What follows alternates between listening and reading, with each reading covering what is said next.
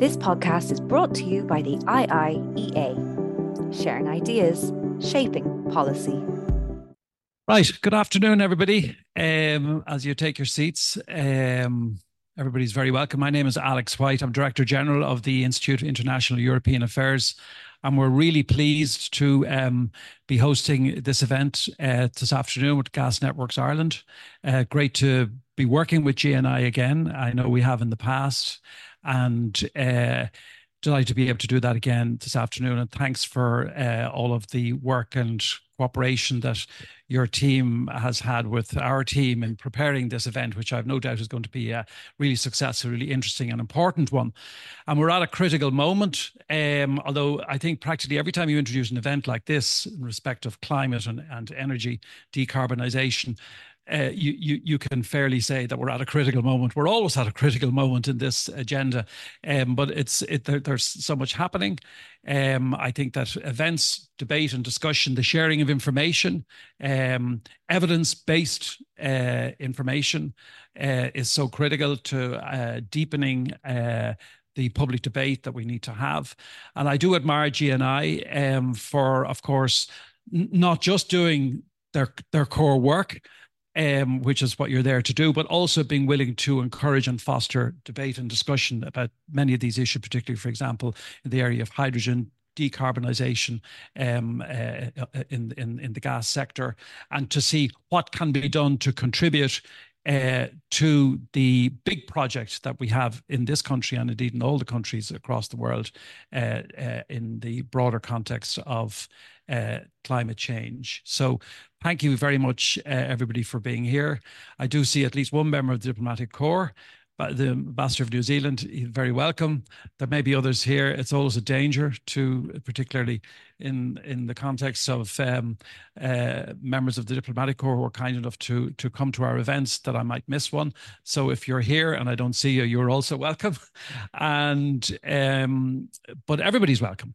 And as I know, our chair will will be uh, doing uh, will encourage you to um, to participate when the time when, when the time comes. But what I'd like to do now, before we hand over to our chair, Katrina Devereux, and thank you, Katrina, for agreeing to uh, to chair this event. Katrina, as you know, is a science commentator and a broadcaster, a freelance producer. We're delighted to have her here. But before uh, Katrina takes over, I'd like delighted to introduce and to welcome Edwina uh, Nyan uh, from Gas Networks Ireland to address you briefly.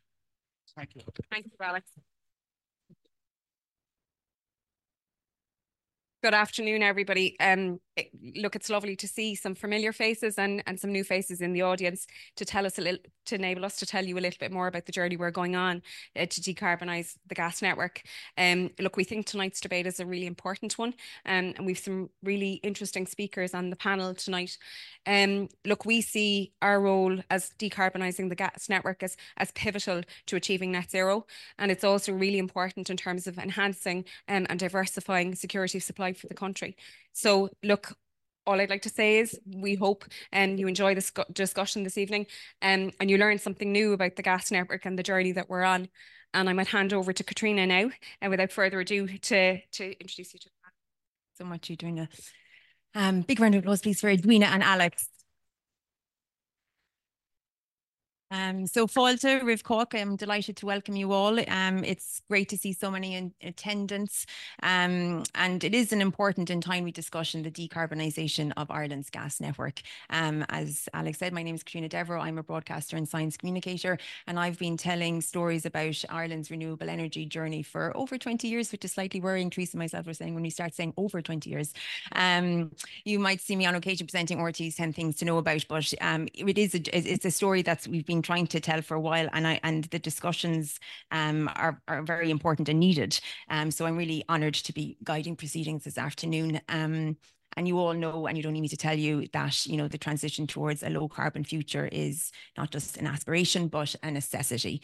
And um, the IIEA are all about sharing ideas and shaping policy. So today we're really hoping for a fruitful discussion um, about what it will take to build an indigenous biomethane industry and create that net zero gas network of the future.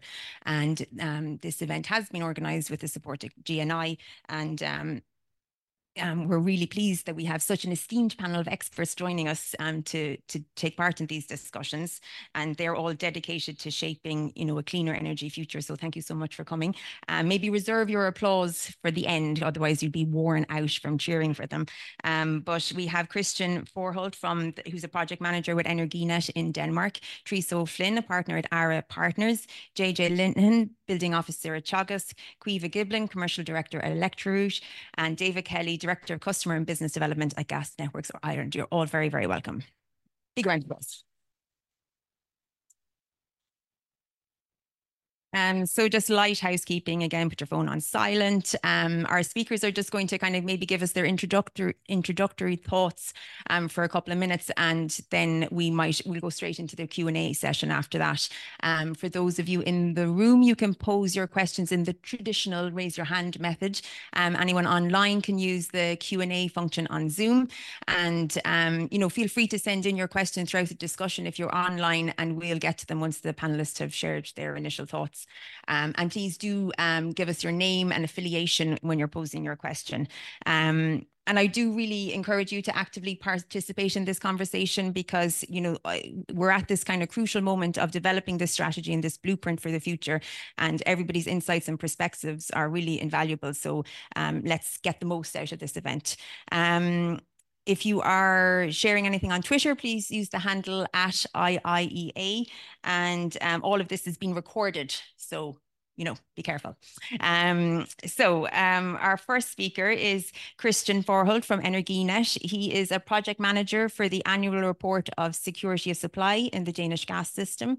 He's also Energinet's associated activities country lead for projects in India, Vietnam, and Poland and a project manager for your for Energinet's long-term development plan for the Danish gas and electricity systems. He has a degree in international relations and is specialized in climate diplomacy and has a lot of knowledge about how to integrate biomethane into national energy systems. So Christian, with all of that long, very worthwhile introduction, um, what are your thoughts in terms of the Danish experience and maybe how some of that can apply to the Irish experience? Right. So first of all, thank you so much for having me, and uh, congratulations on your biomethane strategy in uh, Ireland. I think it's a huge step in the right direction. Um, and it's funny when I started working with Padre David, Karen, and all the great people from GNI a few years ago, there wasn't much, in my perspective at least, a lot of aptitude uh, towards biomethane development besides the people in GNI. So I really think GNI deserves a a kudos and credit for for the development and to where you are now in Ireland. Um, that's that's great. I hope also that that this will mean further cooperation between Denmark and, and Ireland in uh, in uh, issues related to to biomethane, whether that'll be on political level or between uh, TSOs or on commercial for commercial um, entities. That that that's you know that's that's what I hope. Um, so it's positive to see that the landscape is sort of changing and when I read the strategy, I didn't read it, in detail, but I saw that the ambition was going to get to uh, 5.0 terawatt, terawatt hours uh, by 2030, uh, which is not insignificant. I think it's, kind of ambitious. Um, and as I mentioned, it's a right, it's a good step in the right direction. Um, Ireland has a huge potential for biomethane, probably relative to its size, one of the largest throughout Europe.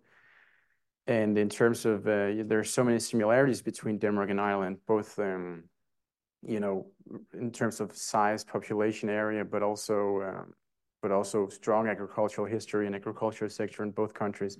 We also, uh, both of our countries seem to always lose to England in football, so uh, there's that.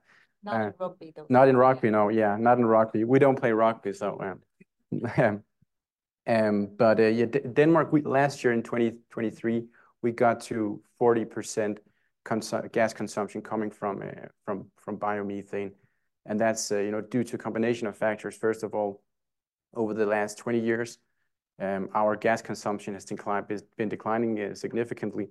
But also, we've seen the development of biomethane. We've seen the development of more facilities being connected to the gas grid. I think right now we're probably around 60 facilities in total Um, and by this year, we're going to get to even more because uh, we'll have a new subsidy scheme taken into place by uh, Q2, Q3, hopefully.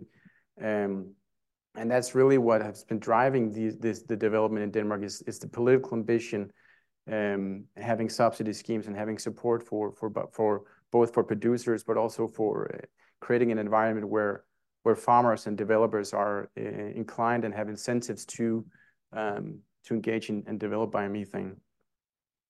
Um, thank you, Kristian. Um, we'll come to Teresa next. Teresa is a partner. Oh, sorry. It's such a small room. We don't necessarily need mm-hmm. Um, that. Teresa O'Flynn is a partner at Ara Partners, a private equity firm that invests in companies that are decarbonizing the economy. She co-leads their infrastructure strategy and has more than 20 years of sustainable investing experience with extensive renewable power energy infrastructure experience, both in the fund management sector and at the operating company level. Teresa joined BlackRock in 2011 as a founding member of its global renewable power infrastructure business. And in 2019, she became global head of sustainable investing for BlackRock's alternative investment platform. And prior to joining BlackRock, Teresa worked for NTR, a private infrastructure developer across several of the group's European and U.S. wind development subsidiaries. So Teresa, you clearly have been working and watching the renewable energy sector for a while. Mm-hmm. Um, what's your point? What's your perspective from kind of an investment point of view? Absolutely. So I, my entire career up to the last few years has been dedicated to the electron. Um, and a lot of folks here, I'm sure, have you know grown up in the wind energy sector here in Ireland. And it's you know been a booming space for many, many years. And Ireland's wind energy professionals are working globally, leading uh, the wind power space. But one thing to kind of note, the the world of industry, which is what Ara Partners is focused on, the world of made things, it accounts for about 60% of global emissions.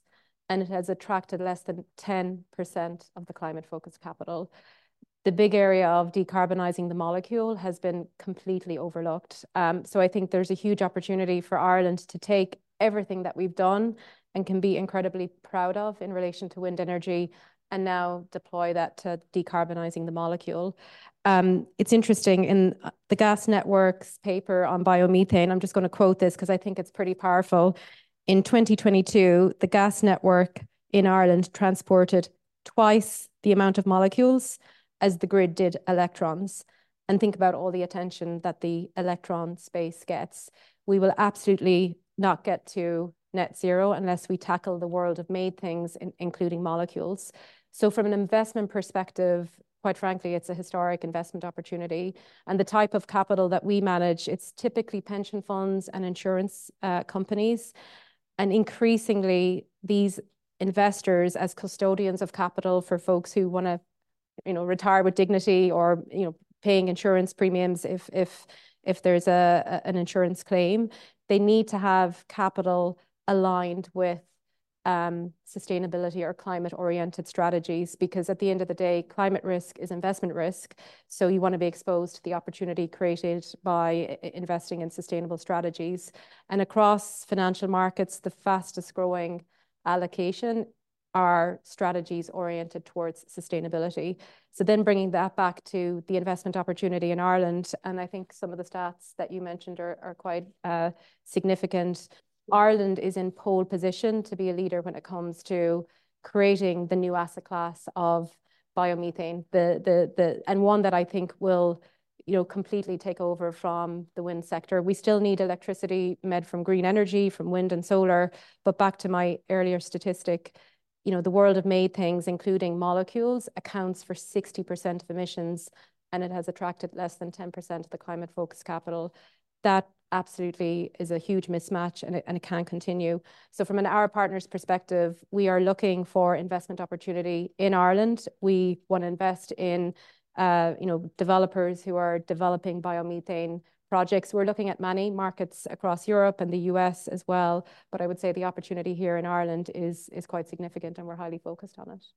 It's really interesting. It seems that we could be the world leaders in lots of things. We could be the world leaders in offshore wind. We could be the world leaders in biomethane. We just need to be doing it. Yeah. Uh, JJ, I might come to you next. Um, JJ Lenehan is um, the building officer with Teagasc, and together with two of his colleagues, he looks after the technical property related issues at 55 locations of Teagasc across the country. He's an engineer by profession with a special interest in energy use. Um, and in Teagasc, where the built environment accounts for the largest proportion of energy consumed at over 80% of the total.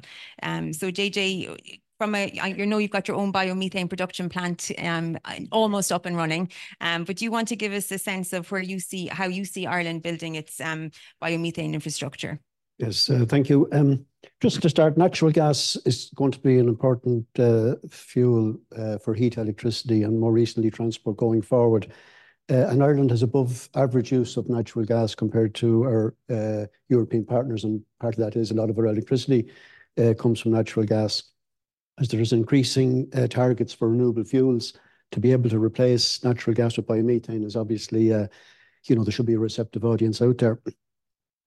Uh, research over the last few years has uh, shown the potential to produce suitable feedstocks for the industry. And the research was started by Pádraig O'Kiely, who was the principal uh, silage uh, researcher in Teagasc. And he was looking at alternative uses for grass Uh, the country can produce more grass than we need at the moment, and there's obviously what was restrictions on uh, herd size with uh, with quotas. Uh, and one of the uh, one of the potential um, outlets for grass was as an AD feedstock. And SEI, reports have have since confirmed that potential. Animal slurries are an attractive component of the resource mix, but forage crops are really the standout uh, opportunity. And forage crops, the the the the, the typical forage crop or, main uh, forage crop would be perennial ryegrass. But uh, more recently, red clover had been forgotten about in the country when cheap nitrogen became available. But red clover as a legume that can fix nitrogen, we see as as as, as a very important resource uh, to produce forages uh, for AD. You have to conform to a renewable energy directive, and um, you know producing forages without nitrogen is is is is is, is part of, of of the answer. We're predominantly grassland in in Ireland, ninety percent, which is not typical in Europe. Uh, why? It rains throughout the year. We have mild winters, and it never gets too hot in the summer. Um, so we can produce good good uh, quantities of grass. But while on a dairy farm, you will be producing 10 tons per hectare of dry matter because there's an incentive to have, you know, to produce milk from the cow. The typical dry matter output is six tons per hectare. And you know, on sheep and uh, cattle farms, that's probably uh, the average uh, production. At Grange, we're producing 12 tons of dry matter per hectare from red clover. So you can see the potential there to produce more forages, and I call that the the the opportunity of the hidden hectares. The target of 5.7 terawatt hours for 2030 is ambitious. Uh, but the feedstock is potentially there. If we were to dedicate land fully to produce the feedstock, you're talking about 120,000 hectares, and this equates to only 3% of agricultural land. And if you look at producing some of that on the hidden hectares, you don't have to take all, you know, you don't even have to go to 3% to produce the 5.7 terawatt hour uh, uh, target. Of course, you'll be using manures and other wastes to complement that. What is also interesting, if the country has to ultimately reduce ruminant numbers to reach the targets, it's a fairly easy change for farmers to produce the crop, the feedstocks, the, the type of crop that they're used to producing just to go to another, another market. But it is important that it's economically, you know, uh, uh, suitable or, or, economically attractive because farmers react obviously to, to, to that stimulus. We had a grass drying industry in the country which we we uh, had a very substantial grass drying industry based on large units, 400 hectares of grassland, and uh, the output was a protein feed supplement for pigs and poultry. Uh, that industry ultimately fell by the wayside because soybean meal came available from the U.S. and South America, and oil was the fuel used in Ireland to dry the grass. And in the seventies, that, you know, the economics just uh, uh, uh, went south, if you like. Um, but the experience would show that for 25 years, grass was assembled at scale on, on you know, in the across the country. Those were dotted around the country. So I have no doubt, but if if if the price is right, farmers will will stand up to the to the mark and produce the the material. Uh, just another interesting, going back a little bit further in history, uh, we we talk about 120,000 hectares needed uh, to produce the forages. If that was dedicated land, that we weren't looking at trying to produce more on existing land. In 1850, there were 600,000 hectares of oats grown in the country, and we had 600,000 horses. Um, so, you know, they were providing the motive power of the day. So you had land dedicated, 600,000 hectares dedicated uh, to to energy. We only have 20,000 hectares of oats uh, today in the country. And if we if we just take a uh, situation where maybe 25% of the forages would come from hidden hectares, in other words, boosting the output on existing grassland, um, we're only looking at targeting 15% of the land base that was dedicated to energy production in 1850, and we'd actually producing about one and a half times the energy as biomethane that we were in 1850. Um, at the moment, production processes of enterprise are encouraged to operate on a on a circular economy basis, and AD is an ideal example of implementing that approach. Animal waste are treated by the process to reduce emissions of methane and to provide energy. In a biorefinery approach, products like protein can be extracted uh, from forages before the material is used as uh, as an AD feedstock, and biogenic CO2 can be harvested as part of the the biogas to biomethane upgrading process. And finally, the digestate as a biofertilizer. And all those, you know, all those uh, um, products will be very important to try to make it to try to get the economics right, because that's always going to be a challenge. Gas will be, you know, natural gas will be cheaper, and unless there's, you know, a stimulus put in there because of the carbon benefits of biomethane or the other uh, the other products that uh, that the other co-products that are in the system, uh, they'll all be important to make the economics correct. JJ, that's really interesting. I like this idea of kind of looking back to look forward, and also in terms of security of supply and all those kind of things as well. But we'll dig into all of that later. Um, Caoimhe, I might come to you now. Um, Caoimhe Giblin is a member of Electra Root's uh, senior management team and leads their commercial origination and trading operations teams. She's worked in the energy sector for over 15 years and sits on the Council of Wind Energy Ireland. She was formerly Director of Finance at SSE Renewables, where she had responsibility for the financial activities of SSE's extensive on and off offshore wind development and construction portfolio. She's a qualified chartered accountant with a degree and master's in accountancy, and spent six years working with KPMG in Dublin and New Zealand. Um, so Caoimhe, do you want to tell us a little bit about the work that's kind of happening right now, kind of thing? First, thanks very much, Katrina. Lovely to to be here today. Um, as Katrina mentioned, I work for a company called ElectroRoute. We're an energy trading company based here in Dublin. We have a very much focus on the renewable sector, providing a variety of different trading services to renewable energy assets, whether that's on the power side or the gas side. And some of our clients come from kind of asset owners who own renewable projects and are looking for offtake solutions and risk management solutions for their projects. And other clients we have are on the corporate side, who are looking to procure clean, green energy to decarbonize their own energy consumption. I might just tell you a little bit about the company. It was founded 13 years ago here in Dublin, and um, a lot of the founders worked in the utility space, and they saw the opportunity to create a utility-style trading function to focus on the growing uh, need for that type of service in the renewable sector. The company was originally, you know, Irish-owned, and about five years ago, Mitsubishi Corporation invested in the company. So we're a subsidiary now of Mitsubishi Corporation. We trade across about 15 different markets here in Europe, and we have a growing business as well in Japan. Our purpose as a company is to make net zero a reality, and, you know, for us, we're really passionate about the drive to um, decarbonize the Irish uh, economy, as well as kind of all we can do around all the different markets we operate in. I laughed when, when you said I was over 15 years. I think I need to update my biography because unfortunately it's at least 20 now. And like you were saying, yeah, over 20 years in the renewable space. And like Teresa, my focus initially was on the wind side.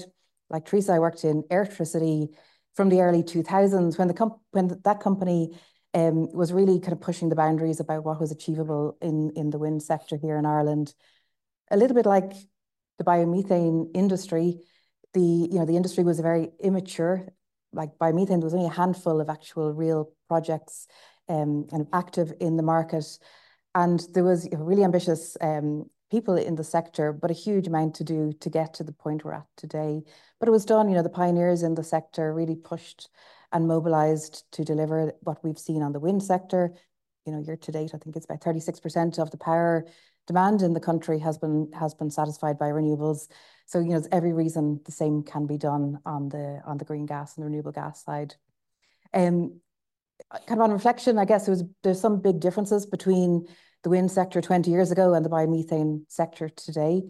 I think firstly, we've seen what other countries can do. You know, it's really impressive to hear what Christian said about the Danish experience, how they've managed to achieve 40% green gas in their network.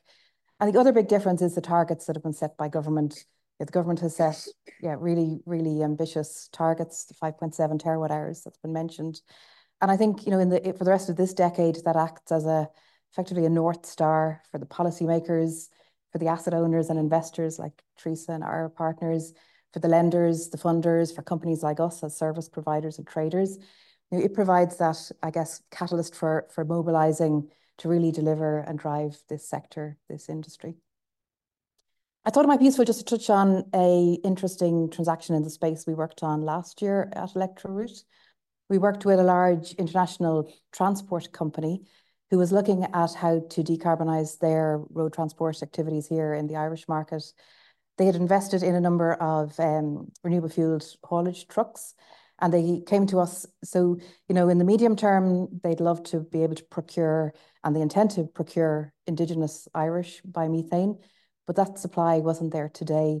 So we worked with them on an innovative solution to import green gas from continental Europe across a number of different national borders and bring it into the Irish market in order to fuel their, their trucks. We worked very closely with the, with the GNI team and regulatory authorities across all the different um, regions that this gas transported. And, you know, I guess for us, that's not the long-term goal for us. Why we were really excited about this transaction was that it demonstrated a real demand on the island of Ireland for, for green gas. And it, shows that, you know, with, with, with, the right conditions, we can deliver um, that green gas because it is needed. There is that demand here. Um, I guess, you know, the, the policy, the, the targets of 5.7 terawatt hours, they're, you know, it's very ambitious. We're halfway through the, the decade already, and we still haven't seen the um, the obligation details. There's no clarity on exactly what what structures we put in place by the state to support and encourage this investment.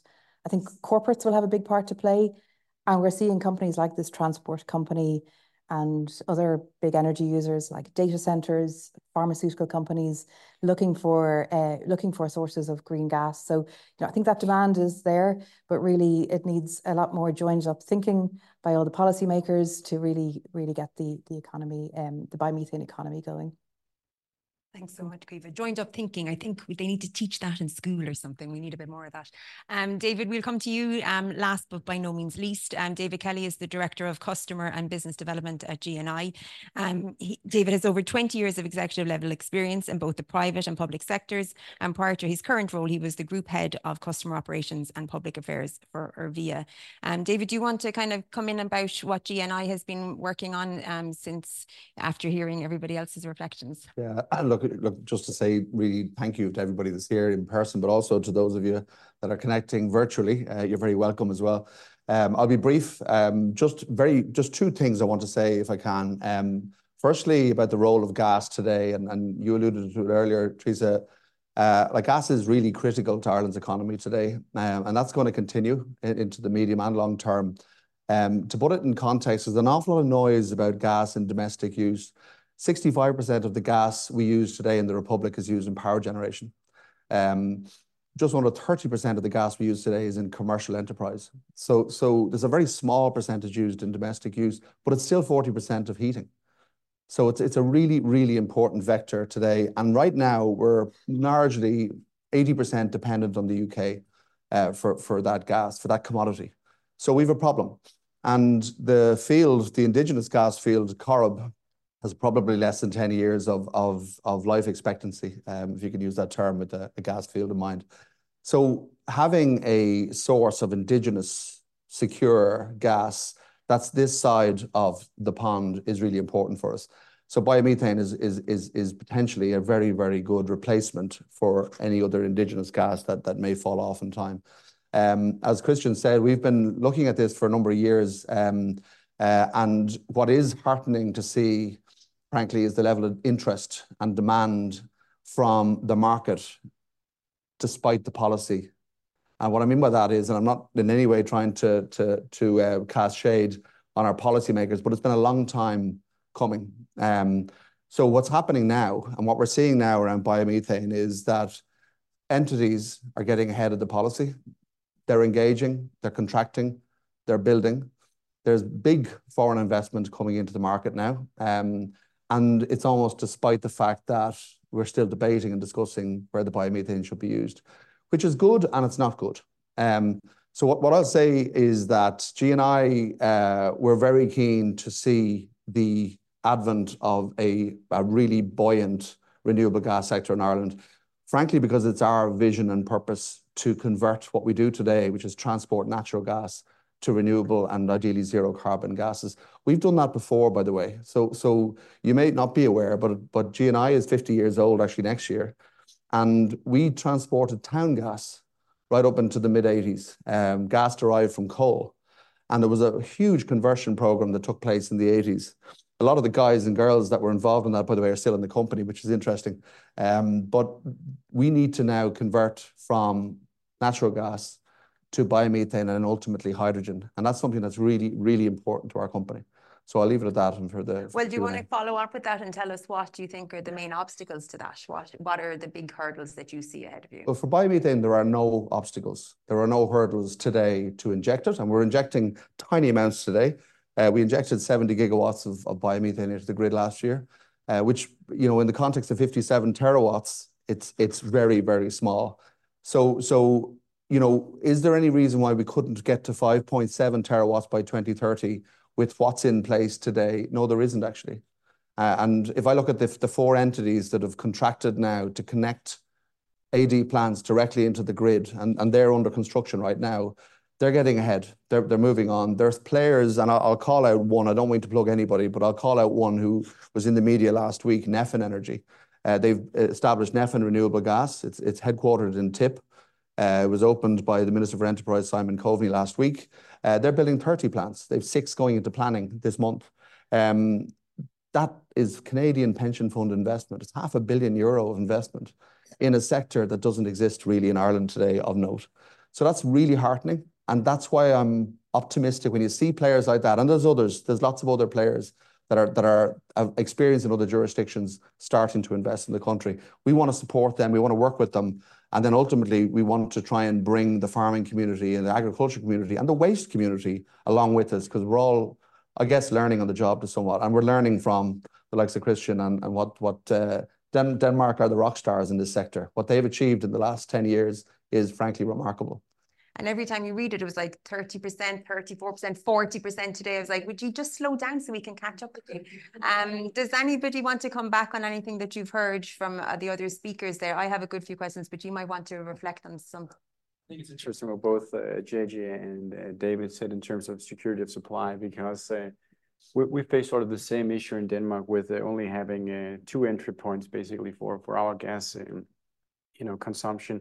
And that's really where biogas or biomethane plays a huge role because more entry points means better security of supply. So I know because you kind of weep here in Caoimhe saying you have to ship um, biogas from Europe and all the hoops you have to jump through to do that when you know when potential, potential is here, here, on the ground. Absolutely, and you know it's clear there is that potential from statistics that JJ shared, and you know it's untapped at the moment, and and I think a big push you know, is needed across across the industry from everyone in this room and policymakers to make that happen.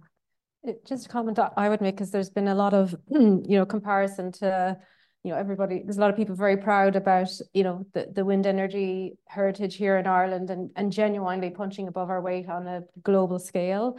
And then as a result, the opportunity uh, for our Irish uh, biomethane, I, I would say from an investment perspective, the technology itself is proven, AD, proven, it is proven. But the actual, you know, operations of the plants themselves, they are more complex to your wind energy project. Wind energy and solar energy resources fee is free. Here, feedstock is absolutely critical.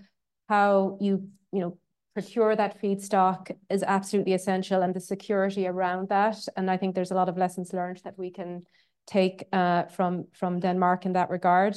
I heard someone describe biomethane as a mechanical cow, and I think it's a really good way to think about it.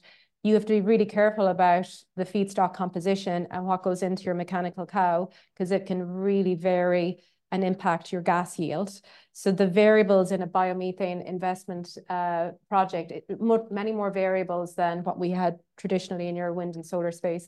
That, that's not a bad thing necessarily. I think what is really important though is you know, making sure that you're working with experienced partners who've been through that journey before, because at the end of the day, you know, ultimately the investors are looking for solid returns. They want to see contracted cash flows. Uh, what you're basically seeing is the corporates, um, some of the folks that ElectroRoute have worked with, they're in the absence of fixed feed-in tariffs and, you know, et cetera, et cetera, they're procuring the gas directly on long-term contracts because they see it as existential to their business model, as in we need to have a secure source of gas and it needs to be green because if not, um, you know, what's the alternative? There may be carbon penalties, etc. So there's a lot more variables, and I think as Ireland develops its its biomethane industry with a huge advantage given our feedstock position, just making sure that we think through that, working with experienced partners to accelerate and not learn the lessons that others have learned 10 or so years ago, I think mm. certainly a, a, comment that I would make. Yeah, I know. So instead of bemoaning the fact that we're late to the party, let's just learn from all the mistakes. let's let's catch up and run fast because we have a huge advantage here. Um, well, actually, a question that kind of is around the economics of the biomethane. Um, it's from John Fitzgerald, co-chair of the IEA Eco Economists. Um,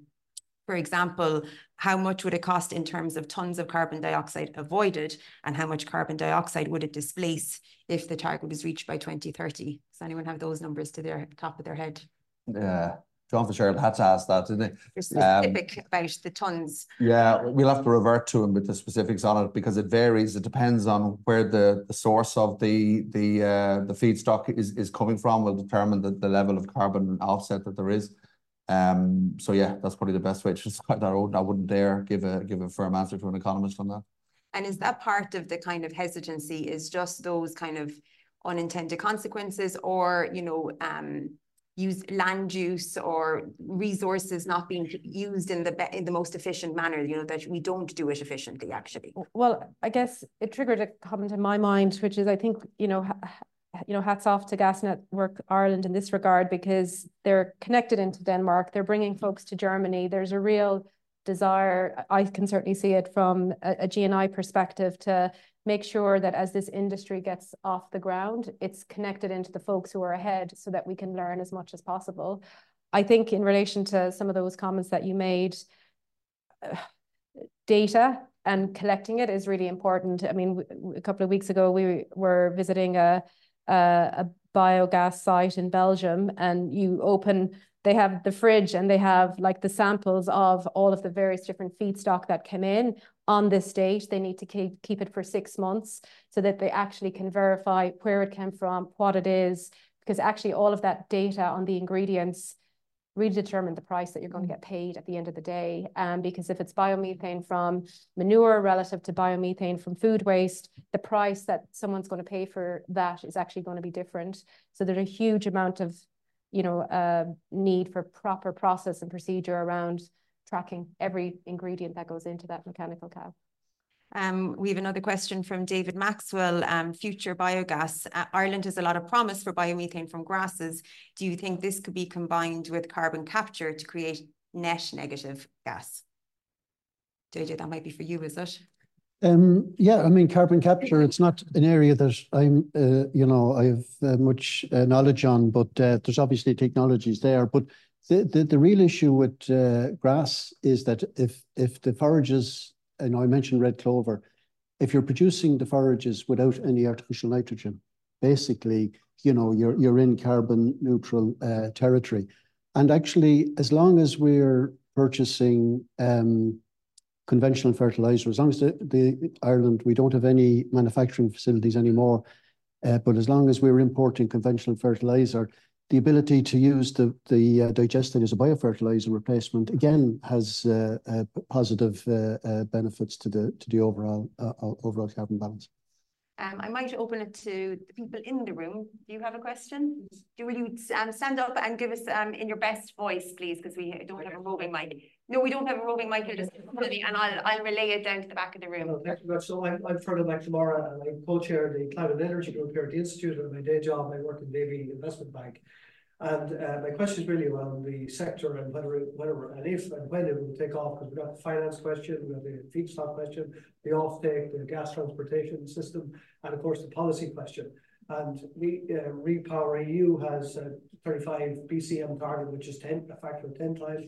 We've got the 5.7 target here, which translates to something like 150 to 200 plants. And notwithstanding the welcome announcement from Nephin David, I'm just wondering, are all the ingredients, technology, feedstock, offtake, gas, and policy ready for this uh, sector to take off in Ireland? Thank you. So just before you say that, just for anyone um, listening at home on their computer, yeah, what is what does it take for it to take off? Of all, if all the different factors are in place, what is going to be the catalyst? I don't want to say that lights the fire, because that sounds terrible when it comes to gas, but what's going to um, what's going to kick this off in a big way? I can kick it off. This is the um, awful, awful segue there. But uh, yeah, fire and all that. Uh, Fergal, like in short, 5.7 terawatts we feel is very achievable. I'm going to say that now. Uh, we published, Padraig and the team published a biomethane energy report in September last year. I think you probably got a copy Um, that we went to the market. It was a pretty blunt instrument. We asked anybody that was ever interested in building a plant, are you still interested in building a plant? Where are you with planning? What's your feedstock? What's scale of plant? And roughly where is it going to be? And we got a massive response. As you as you know, we we had a response from nearly 200 uh, projects uh, all over the country, bar one county. Uh, I won't call out the county for fear that the, I'll get a backlash. But nonetheless, it was very national. Um, and take it that it was a blunt instrument. Take it that it's people saying, this is what we hope to do. It's not what we will do. It came to 14.8 terawatt. So so that's a blunt instrument. I'll say it for the third time. Um, but ultimately, what we're seeing is a level of of traction and appetite that 5.7 we think is very achievable, assuming that you have your funding, which is a big if. But certainly the early movers are largely equity funded, we find. Um, they're not looking for project finance, we find. But certainly it does need a real level of certainty from government. And what was perhaps a little disappointing about strategy when it was published, and if you read the the excellent uh, article from Stephen Robb in today's Farmers Journal, he gives a really good overview of key feedback from key audiences. There's a general disappointment that why didn't the government provide more certainty for investors and developers, uh, like Christian's government did in 2012, Uh, like they're doing again this year with with subsidy support. So my sense is absolutely there's an appetite. Yes, there's funding to get us going on this big, big time. But what we really need is signals from policy. Uh, and I think that that's welcome. And it's coming, I think, is my sense. Any other questions from the room? Yes, Padraig. Maybe one for uh, JJ. I thought JJ, look, it's a very energy intensive. Sorry, Padraig, will you just say who you are for other people? Fleming Gas Networks Ireland. It's very energy intensive room here, I suppose, in terms of participants. But maybe to give some of us who wouldn't have a full understanding of the agricultural implications, what does it mean in reality for the, the feedstock providers, the farmers? Like, what are they going to have to invest in and what are they, how are they, and how quickly can they adapt? To providing feedstock or? Well, well, just, um, Sorry, Jay, I'm sorry for pausing now, but just in case anyone didn't hear on Zoom, that's just what, what is in it for farmers and how is it going to work for them? okay, well, just, we talked about feedstock supply there. As part of our um, uh, uh, research, we did an expression, simple expression of interest a couple of years ago uh, in the local paper. We need about 60 hectares to uh, provide the forages for the for the plant. And uh, we were looking for it within 10 kilometers of range because obviously, you know, transport of uh, materials are, uh, you know, 10 kilometers is, is okay, but you don't want to be going 50 kilometers. But we're over, oversubscribed by a factor of 12 in terms of the area to be provided. So that would reflect on, you know, the research to show the potential resource resource that's there. In terms of uh, what farmers would have to do. It depends on the big plants will probably have the storage at, at, at the plants, so the forages would be produced and transported. Uh, you would have situations maybe whereby also the, the, the uh, slurry would be provided at the plant. I think there'll be different, you know, th there'll probably be different um, uh, designs or different approaches. But in terms of the feedstock, you're producing the same crop as you're producing at the moment. So the machinery, the knowledge, you know, all that is already there. In the past, we looked at things like miscanthus, you know, a new crop. Uh, how do you handle it? How do you harvest it? No, nothing was in place, and uh, that didn't turn out, you know, as a, you know that that overall project or overall result for that, you know, wasn't great. But um, uh, uh I have, uh, I'm fairly confident that you know farmers will step up to the mark. Contractors they have, you know, this, it's the same type of equipment. So, you know, it's, it's already in, in, in you know, ingrained in, in, in, in the industry.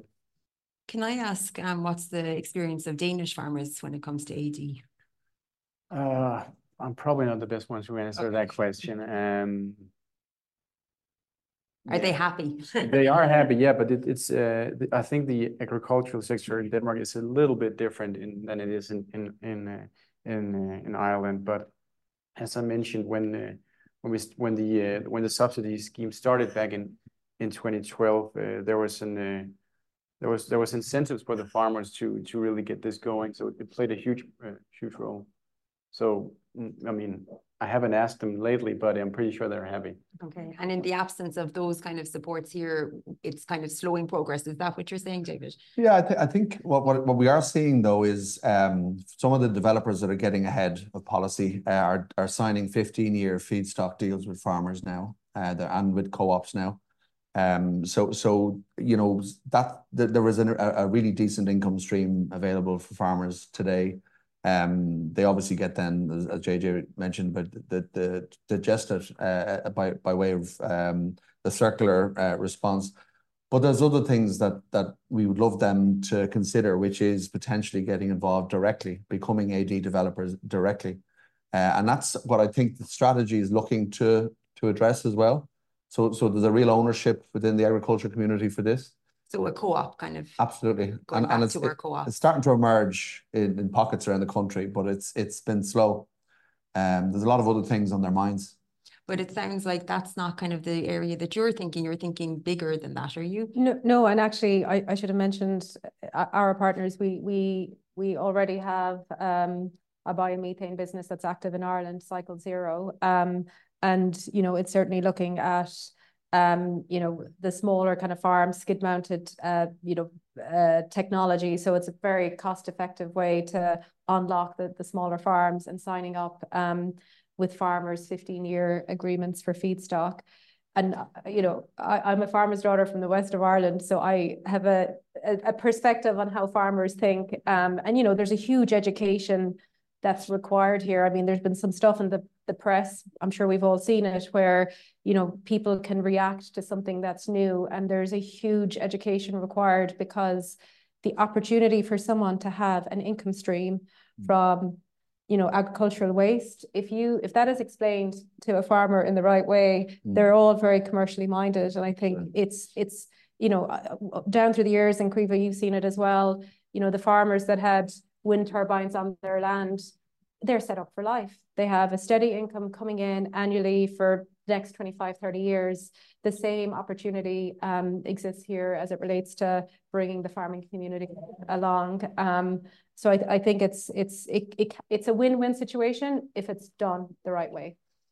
Any other questions in the room? Yes. Uh, Brian Kennedy, I lead the plant origination business for ElectroRoute. Um, so I work quite closely with Keith on the development of uh, our strategy around this area. Um, got a question just really around the policy, uh, government policy, particularly around data centers and large energy users. I, I would characterize that as confused and conflicted at best. Um, and what I'm wondering though is, on one hand, David, you're saying that you know you're, you're seeing some some movement in that. 2030 is tomorrow in energy terms and in infrastructure terms. First question is, do you see government policy catching up quick enough? Because ultimately, I think it's fair to say data centers are seen as the stimulus, uh, and, and maybe large pharma businesses as the stimulus for this economy um, over the next maybe three to five years. Maybe just a follow-up question to Teresa, what's the what's the business plan when you go in and you're and you're, and you're spending you know, all the money you have on on on, on planning and, and securing feedstock? Is it in the hope uh, and expectation that the government policy will catch up with an incentive scheme? Or indeed is, is data centers and farming businesses the, the, the way forward for the medium term? Mm-hmm. So um, um, is policy going to move fast enough and what's the business plan? Okay, a nice easy one. Um, the data center debate is very controversial. Uh, you know that it's it's been played out in the media. On one hand, uh, the economy, this economy is built a lot of it on the tech sector. Um, those big investors have publicly said they want their data beside their people. Um, they're big investors and they invest all over the world.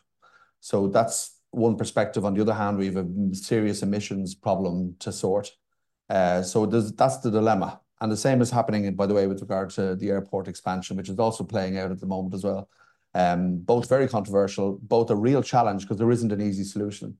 Um, if if if I was to say there's going to be an easy, quick solution to it, I'd be lying to you. We've been engaged in those discussions for getting on for 20 months.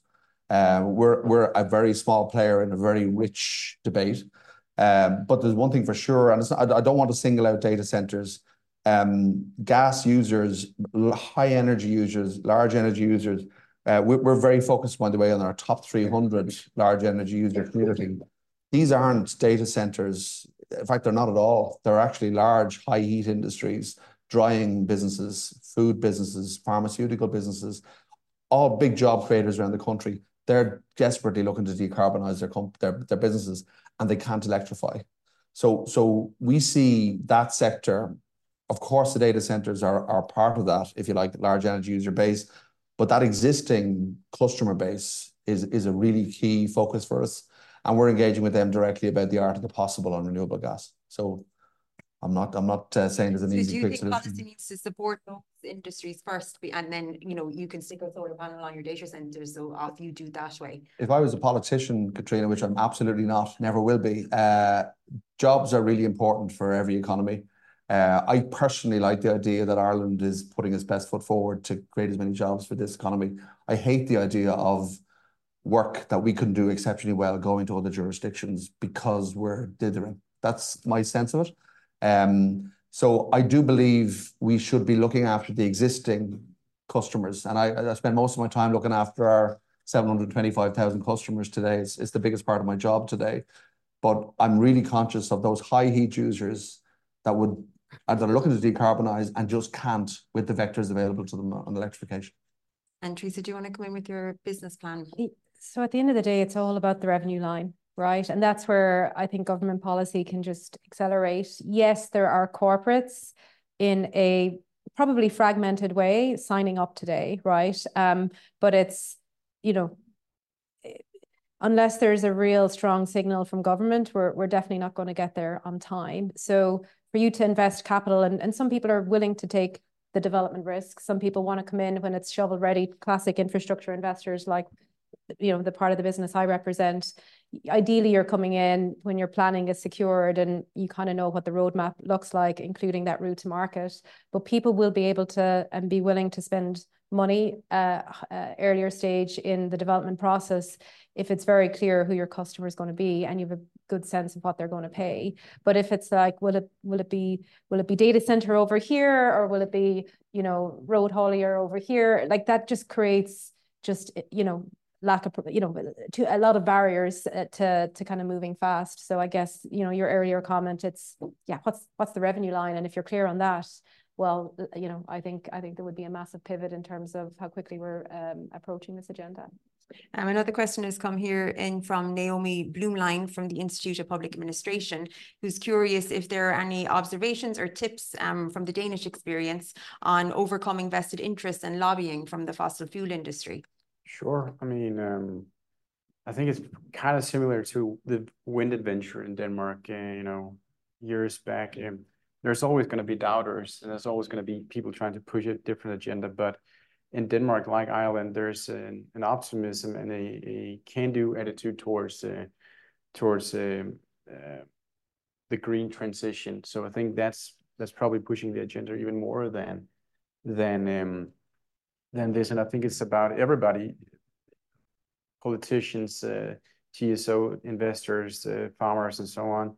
Um, you know, cooperating in uh, in whatever capacity they can. Um, yeah.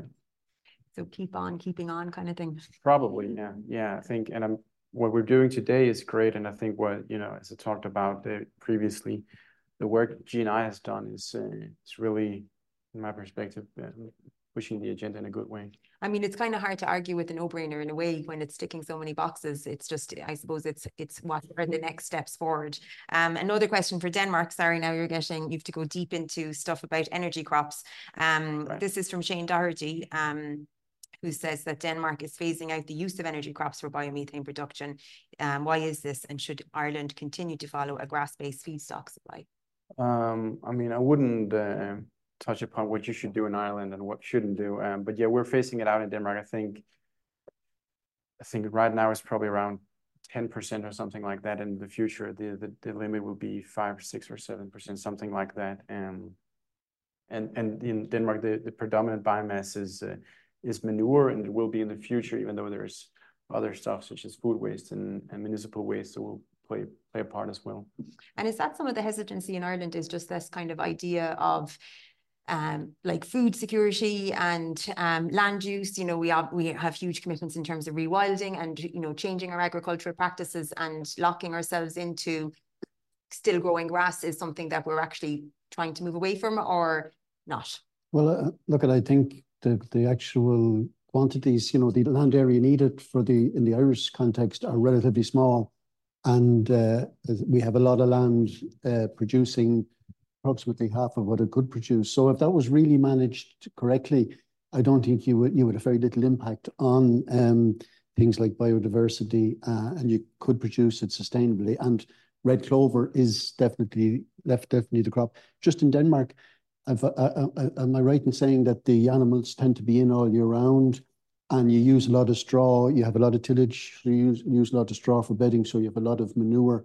Uh, we tend to have animals in for relatively short periods, uh, and we have slurry systems, so um, slightly different uh, potential feedstock availability. But um, Ireland is predominantly grassland, so I think, you know, when you look at the actual the percentage of the land area that we're looking at, it's it's relatively small. Relatively small.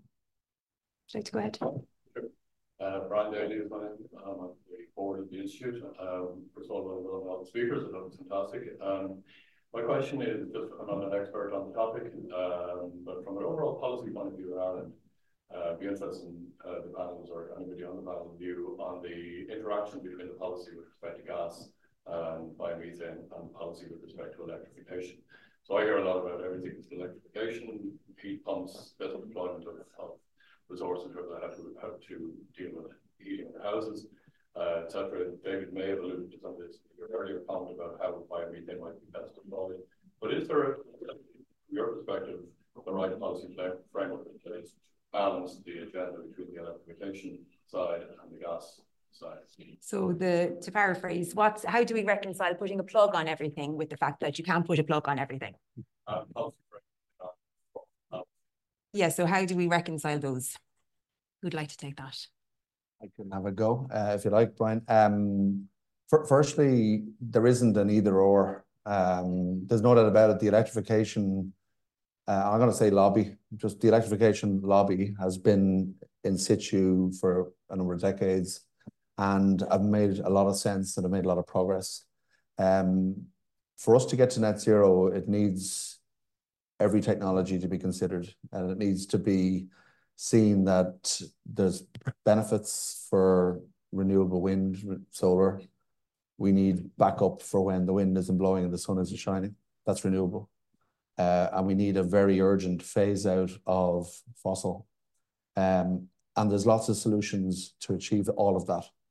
Um, and I think the more we debate about one is better than the other, the less we'll achieve our targets, is my read of it. Um, and I think it's improving, by the way. So what we're talking about here is an integrated energy system, and there's more integration now than there was even two years ago in terms of debate, discourse, discussion. I see Jag in the room here from ESB. We are working very well together now, um, because we have to coexist. And you know, uh, what I said earlier about that 65% of Ireland's gas is used in power generation, and that will continue to grow because electricity is gonna continue to grow. Uh, I think that that wasn't understood, frankly, that even just that message, how important electricity is. But in the total energy mix, oil is still the dominant vector in Ireland today. It's still 50% of primary energy in Ireland. But gas is only 30% of Ireland's total energy. So all of that debate in the round, integrated energy system needing to evolve, I think there's a much more mature debate taking place now, and there's less of the finger-pointing going on and, you know, this is good and this isn't so good, my sense. Less of the either/or and more, we need it, we need everything. Yeah. Yeah. Well, it's another stat, um, but it's from Germany. So 85% of the power in the German market is molecules. So it's like eh, like the the molecule does not get enough of attention, and we, we need to have green molecules in order to achieve our our net zero targets. You you can't electrify everything. The production of chemicals, the production of materials, like decarbonizing the world of made things. You look around the room, the electron has gotten all the attention. There is so much more carbon embedded in our daily lives, materials, chemicals, what heats this room, etc. We talked about gas. I, I think it's just simply been overlooked, perhaps because the policy signals on the electrification side were much clearer, and they have been for decades. Um, Also, I think just the world of industry tends to be inherently fragmented, so the investment opportunity is is kind of, you know, it's, it's you know, a lot of investors, they wanna gravitate towards the big, large transactions because a lot of infra funds now are, you know, $15-$20 billion. We're actually very much focused on the mid-market, where you're looking for smaller investment opportunities. So I I kind of feel there's been a a reason why it has been the way it is, but it is it is definitely changing because I think people have switched on to the need to sort of broaden it outside of electrification. Do you see that, Caoimhe? Do you see the kind of um, it being less about putting a plug on everything and about actually um, decarbonizing all our energy? Absolutely. It's gonna be a blend, and, you know, we also have hydrogen on the horizon as well, which, you know, as as that technology develops and becomes commercialized, that'll also bring a different dimension. But it's not gonna be possible to electrify everything, but it is a really key component of the decarbonization journey. But there's simply some processes that can't be electrified that are going to require longer term solutions around green gas. And do you think there's a prioritization that's going to happen with that? Like, where those things are going to be just top of the list, knock them off, take, get rid of your 5%, 10%, that kind of thing? Yeah, no, there is. And, um, in fact, there's a, I can't remember his name off the top of my head, um, but there, there is a hydrogen ladder has been published.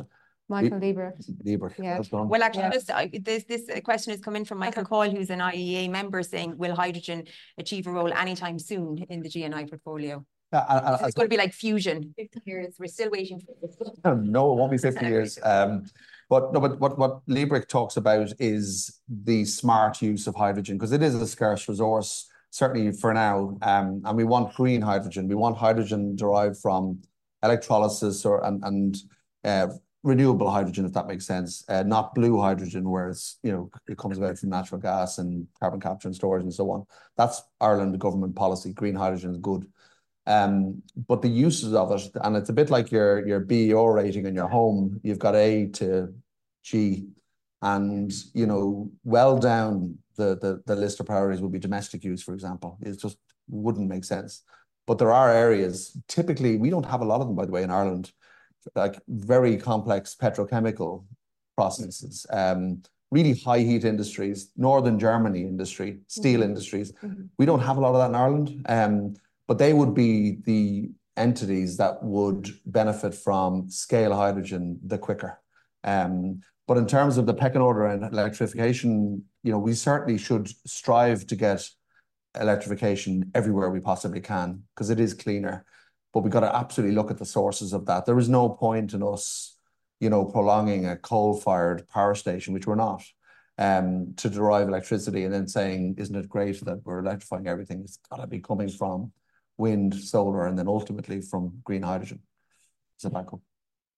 Um, so eh, I'm just kind of conscious that we've got about five minutes left. Um, I like asking this question, but because it's kind of fanciful thinking. But if you were to come back in 10 years' time to us, you can all think about this. What, what do you think we will have done? And, uh, or like, what will be the things that we'll have achieved that you'll say, oh, that was a good move, that was a good move, that was a good move? Um, I'll hope he'll be here sooner than in 10 years, first of all. Um, well, look, I'll, I'm six years. By yeah, 2030, right. where will we right. be at? Um, at 5.7, maybe more, hopefully more. Um, it's it's going to be interesting to see the next few years whether, you know, uh, whether there'll be specific uh, um, support schemes and specific initiatives from from politicians to to to drive the effort uh, for developing biomethane. Um, How about you, Teresa? What do you think? Oh, wouldn't it be great if our green molecule industry, so green gas, green hydrogen, was as big as, if not bigger than our wind energy industry today. That that would be my hope. And it's possible, right? We know how to do it. So that would be my ambition and hope. Great. JJ, what do you think? Yeah, I, I know it's been mentioned that there are plants with planning permission and ready to, to, to, to go, but there is a, you know, a lead in time to build these plants and six, you know, 2030 uh, uh, is going to come around very soon. So I think if we do achieve the 5.7 terawatt hour target, it'll be a great, it'll be a great achievement and then move forward in the next decade. Yeah, yeah.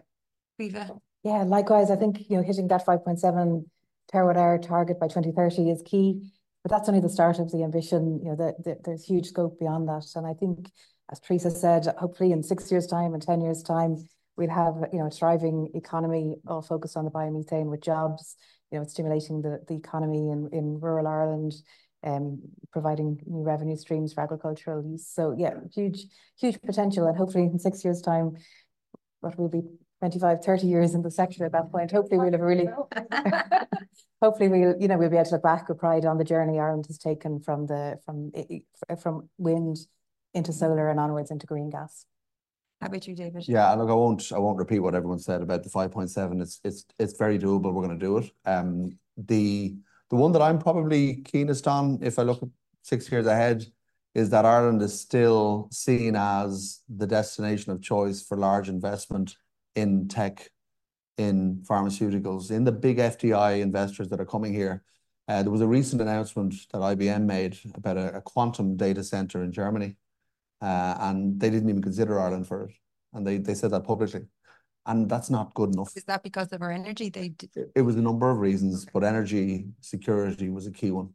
And um, you know, I, I I think we have done a remarkably amazing job around FDI, and I'd like for that to continue. So by 2030, I'd like for people, if there's any doubts out there, I'd like for them to remember that this economy is, is still built on the best foundations of our educated workforce, our tax system, our security system, our energy security as well. So that's my sense. That that's looking elsewhere in.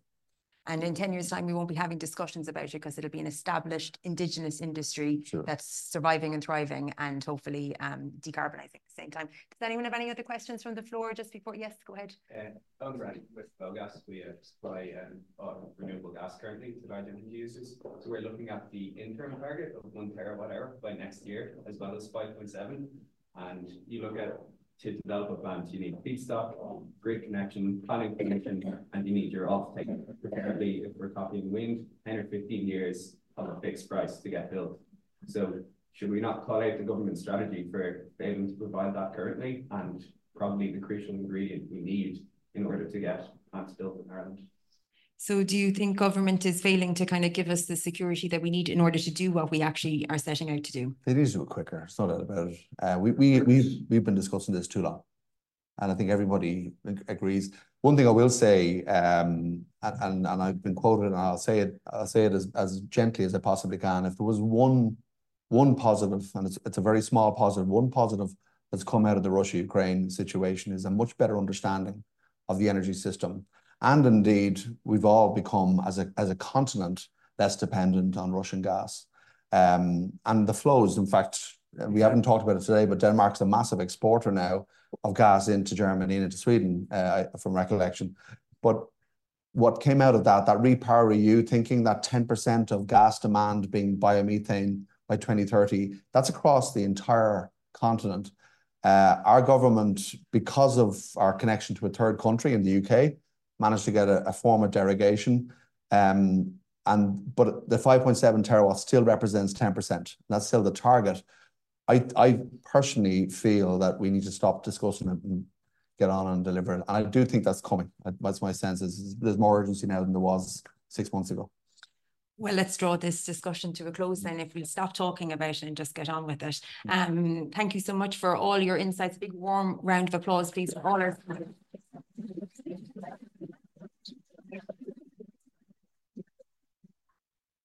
I think, um, you know, I like the Nelson Mandela quote when something seems daunting, it always seems impossible until it's done. And I kind of feel like in a couple of years' time, we might be looking back on discussions like this and going, oh yeah, we did it. We got mm-hmm. there in the end, uh, despite despite um, delays and dilly dallying. Um, so um, thank you to everyone for attending. Thank you for your attention and your engagement. For those online, um, thank you for tuning in. Um, for those in the room, you're allowed to um, come downstairs for a reception. For those at home, you'll have to just go make yourself a cup of tea. Um, but I hope that I hope we won't be having this discussion again. I hope we'll just be cracking on with it. Um, so um, Gurmi August on the phone. This podcast is brought to you by the IIEA, sharing ideas, shaping policy.